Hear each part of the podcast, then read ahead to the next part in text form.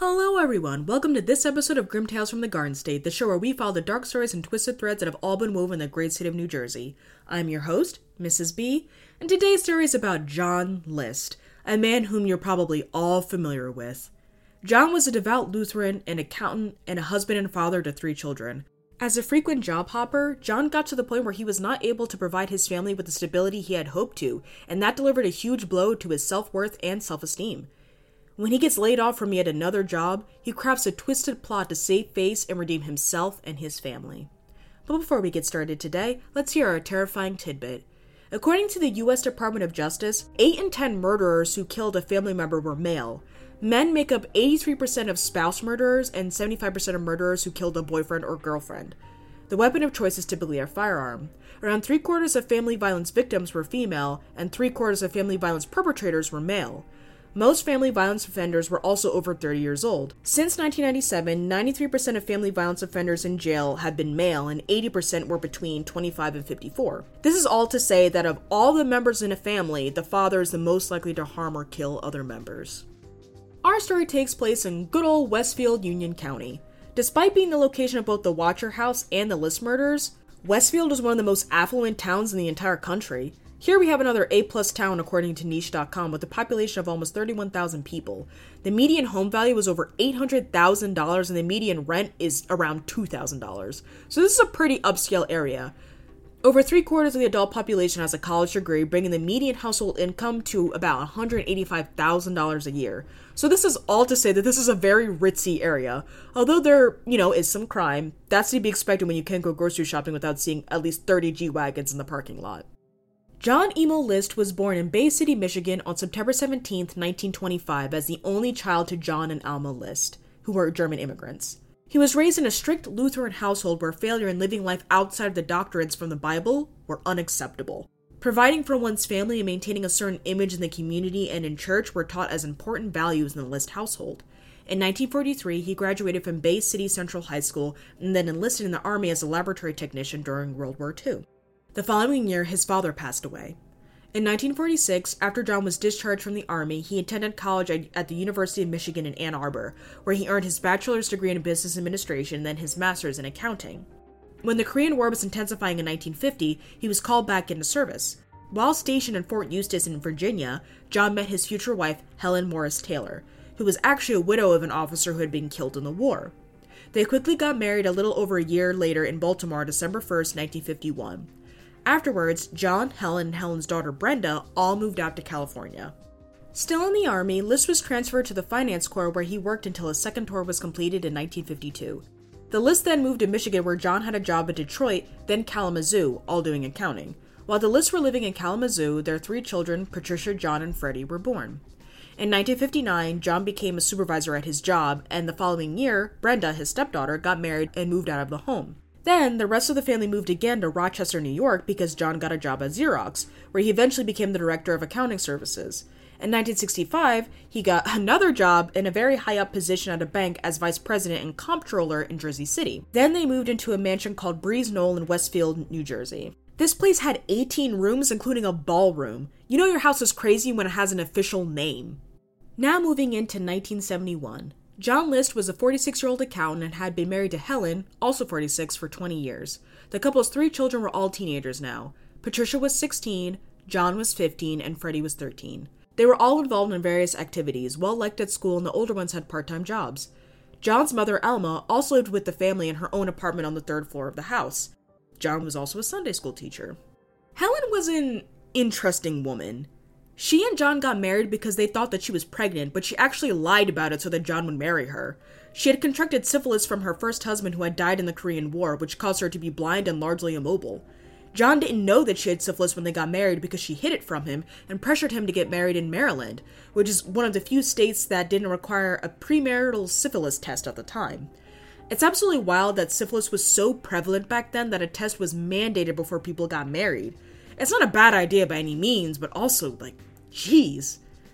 The syphilis pretty much eroded both Helen's mental and physical health, and she fell from being an upbeat, attractive young woman to an angry, irrationally anxious shut in that often emasculated John both in front of their family and in public.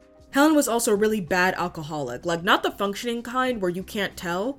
You could tell with her. So, as you can imagine, they did not have a happy marriage. The Lists had also been living well above their means for years. Not to belittle anyone's professions, but they lived in an 18 room house with six people and one person working as an accountant. I know accountants get paid well, but I don't think they make that kind of money.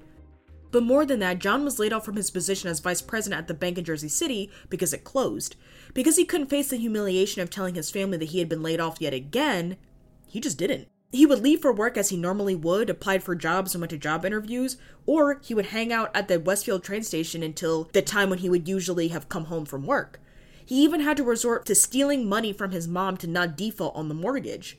John had to regretfully depend on his kids' part time jobs to help support the family. Although he told them to get jobs under the guise of teaching them responsibility and learning how to manage their money, all would have been lost much sooner if they hadn't been handing over their paychecks to their father. John didn't like the direction that the family was heading in morally. Patricia was getting into acting and he hated it. He thought of acting as unchristian. He felt like all of them were fading away from the church and its teachings, and that terrified him. Something had to be done. On November 9th, he asked each of his family members how they would want their funeral to be. Who would they want to come? How would they want to be dressed? He proceeded to tell different people different stories about where they'd be during the upcoming weeks. Breeze Knoll was empty because the family was allegedly visiting Helen's sick mother, but when a month had passed and no one came home, people started to get concerned. It was strange because the lights were on in all of the rooms during the day and nighttime, but it didn't look like anyone was moving around inside. Once the light bulbs started burning out and random rooms were becoming dark, the police were called.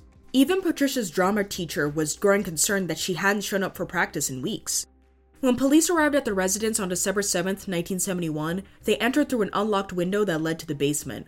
The house was almost completely silent except for some creepy music softly playing in the background. A cop who was on the scene said it sounded like funeral music. As they moved through the home, the smell of decomposition grew stronger and stronger. Once they reached the ballroom, they saw what the source was. They found four dead bodies lying on sleeping bags that were soaked in blood. There were three bodies lined up right next to each other, the three List children, and another body lying horizontally across the three of them, which was Helen.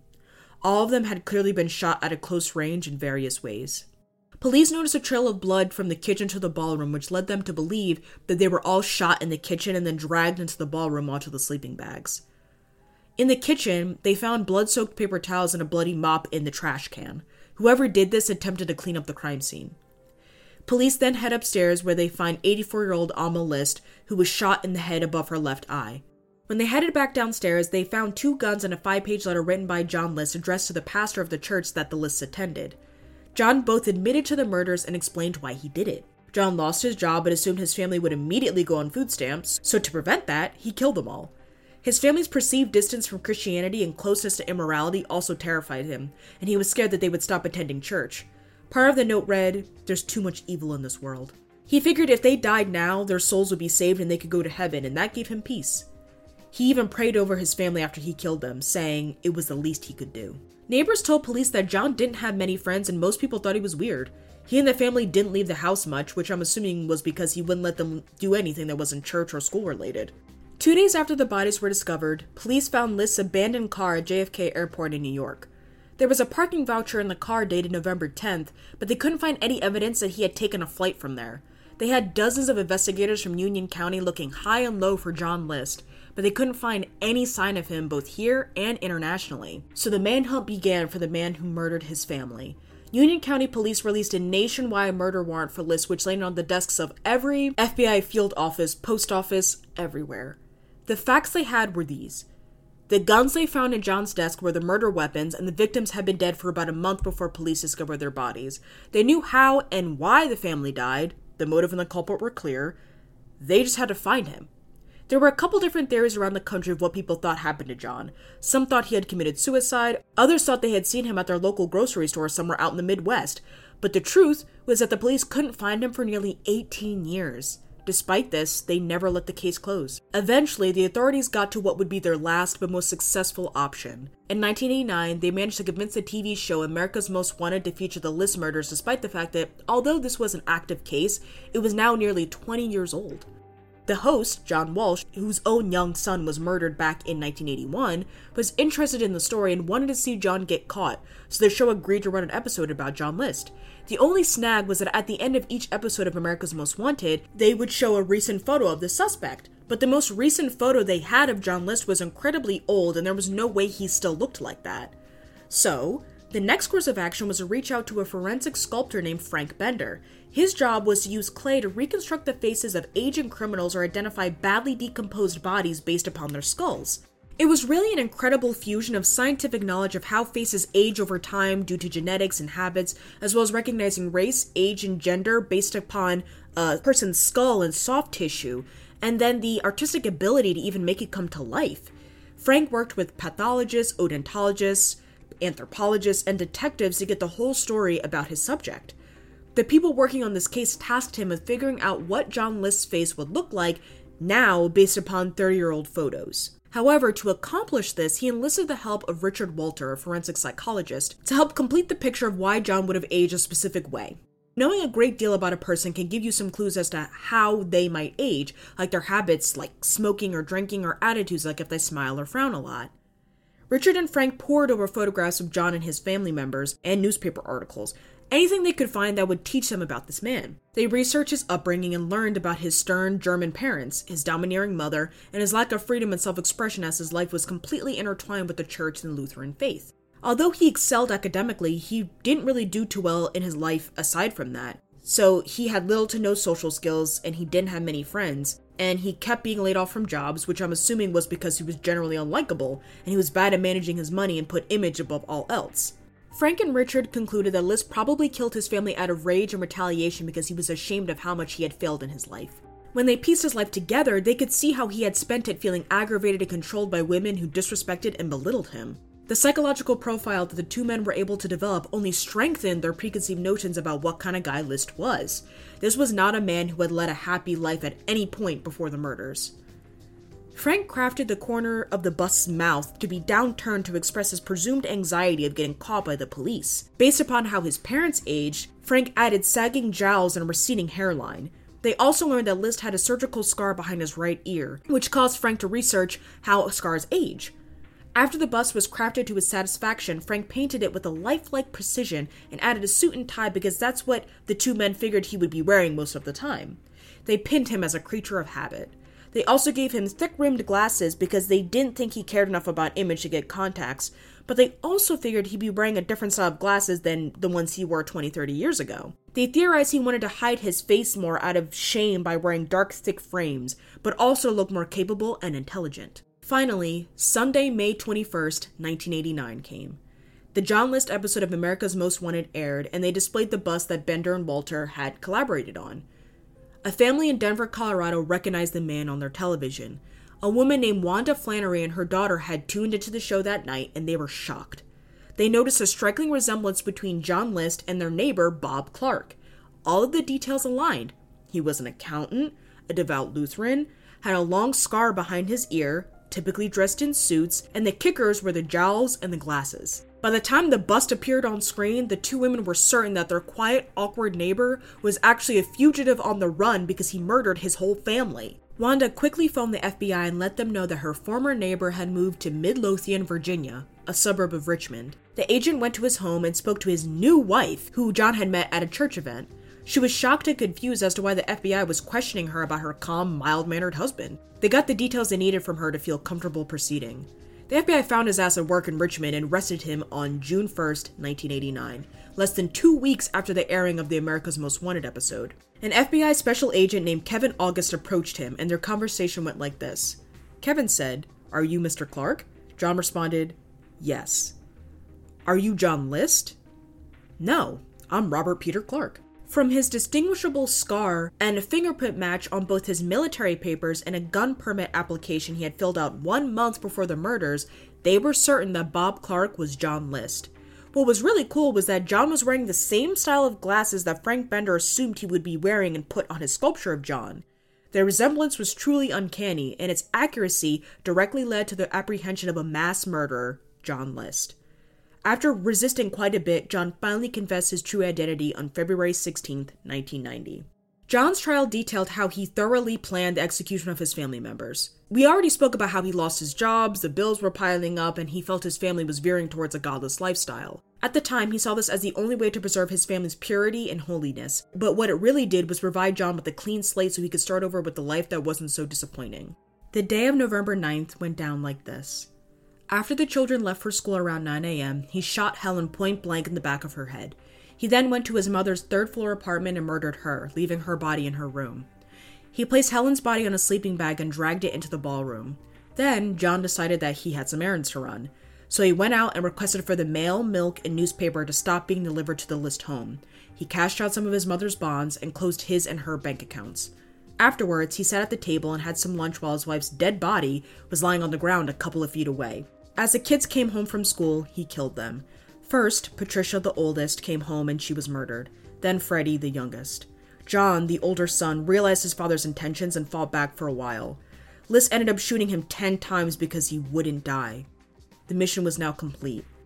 He proceeded to drag the kids' bodies to the ballroom, lined them all up, and cleaned up most of the blood. List prayed over his family, then wrote the letter.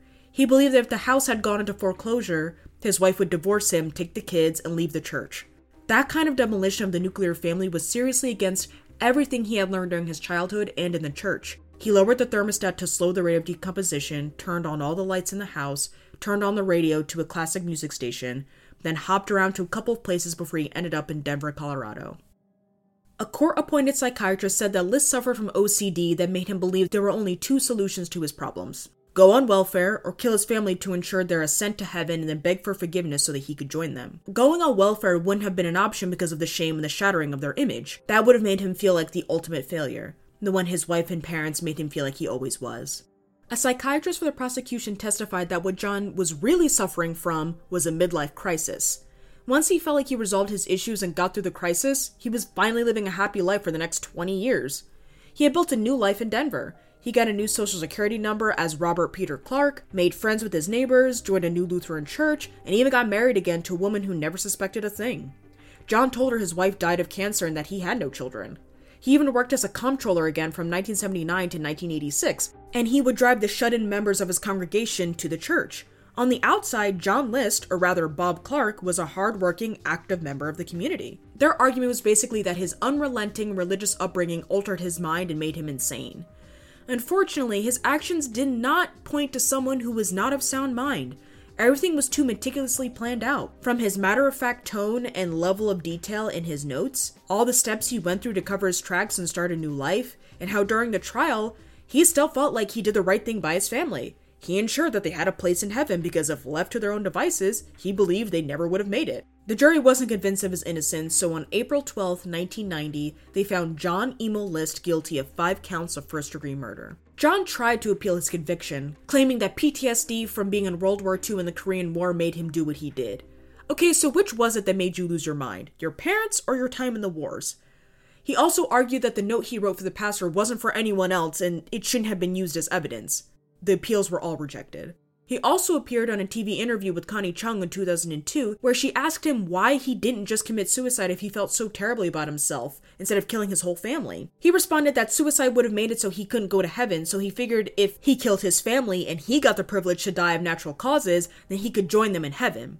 In reference to systematically killing each of his family members, he responded, It's just like D Day. There's no stopping after you start. Later on in his life, he did express some regret in killing his family, but by that point, no one really cared. John List died in 2008 at the age of 82 from complications with pneumonia. A fun fact in 1972, the FBI thought that John could have been D.B. Cooper because he disappeared only two weeks before the plane was hijacked and that whole situation went down. They even questioned him after they caught him in 1989, but he denied having anything to do with the D.B. Cooper case. And because there was no direct evidence tying him to any part of the case, the FBI stopped investigating him and have since solved that mystery. In case you were wondering whatever happened to Breeze Knoll, it was left empty after all the bodies were cleared out. Then, less than a year later in August 1972, it was destroyed by a fire, which authorities assumed was arson. To this day, they have no idea who ignited that fire. What sucks is that the ballroom had a stained glass skylight, which was rumored to be a signed Tiffany original, which is said to be worth around $700,000 today. One of my sources mused that if he had just sold the skylight or even just the house, the family could have stayed afloat for a long while after, you know, he lost his job. In 1974, a new house was built where Breeze Knoll once stood. So, yeah, John List would have rather had his family be dead than potentially poor and living freely.